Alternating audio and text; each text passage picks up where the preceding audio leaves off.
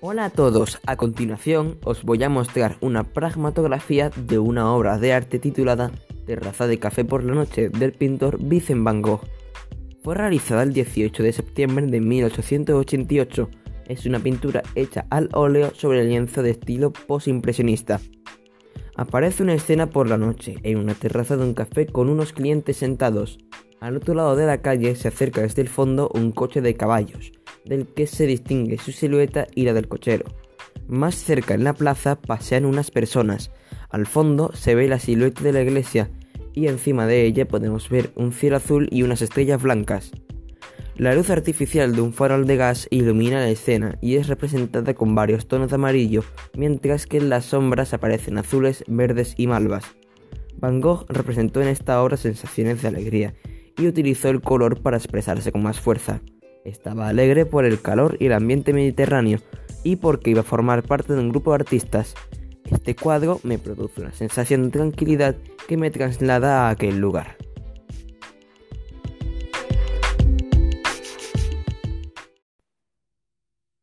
Entrevista de trabajo.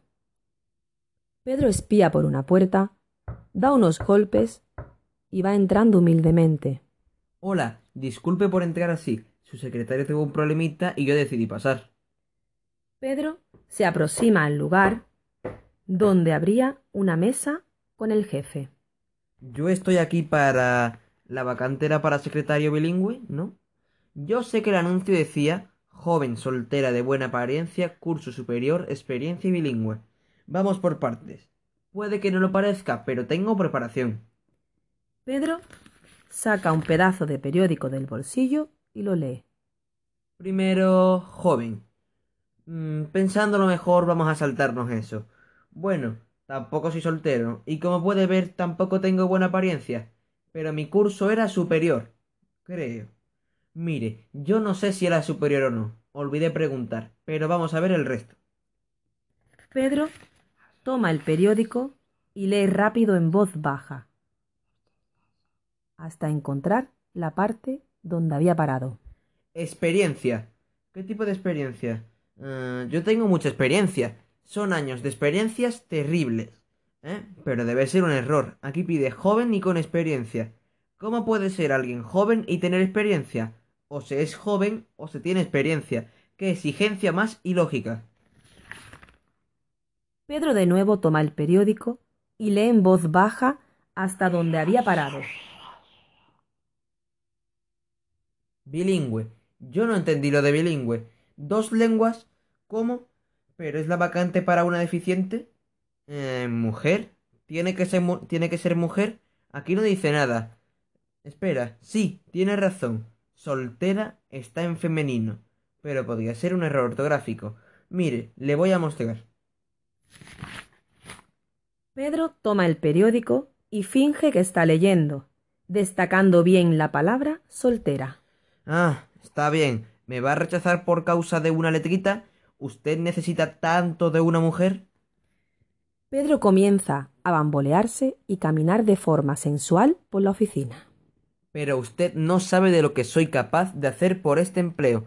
Usted debe estar de acuerdo en que es solo un detalle. Además, ¿quién dijo que una operacioncita no está en mis planes, eh? ¿Puedo sentarme en sus piernas, mi leoncito? Pedro altera el tono, como si estuviera siendo reprendido. Calma, no se ponga nervioso, ya paré. Ay, pero tiene que ser mujer, entonces siempre piden ambos sexos. Aparte. Por cierto, ¿cómo puede ser eso? Nadie tiene ambos sexos, solo los hermafroditas. Es por eso que el desempleo no disminuye en este país. Pedro comienza a hablar nuevamente con el jefe, a la vez que comienza a ponerse alterado y a suplicar con la posibilidad de ser expulsado de la oficina. No, por favor, no llame a los guardias. Yo necesito este empleo. Tengo 3 niños. Necesito mucho este empleo. Yo puedo trabajar aquí. Por favor, deme una oportunidad. Sé hacer bizcocho casero. Estoy desesperado. Mi muchacha no cobra hace 3 meses. Por favor. Pedro saca un arma y cambia el tono de voz, de lloroso a valentón. Quieto ahí, Te dije que no llamaras a los guardias. Ahora vas a ver quién soy yo. Voy a mostrarte que yo soy bueno. ¿No quieres darme el empleo? Tacaño. Voy a mostrarte quién merece este trabajito. Que yo soy bueno, ¿sabías? Pedro habla otra vez con voz suplicante, pero de forma mecánica. Yo podría estar matando, yo podría estar robando, pero estoy aquí pidiendo la atención de usted por un minuto para conseguir un empleo. Pedro se encoge, como si estuviera viendo la aproximación de los guardias, se esconde detrás de algo y algunos instantes después da 2 tiros. Espera un poco y después vuelve a la posición normal. Guarda el arma y coloca las manos en la cintura, pensativo. Se queda unos segundos en silencio antes de volver a hablarle al jefe. Entonces, ¿puedo quedarme con la vacante de guardia de seguridad?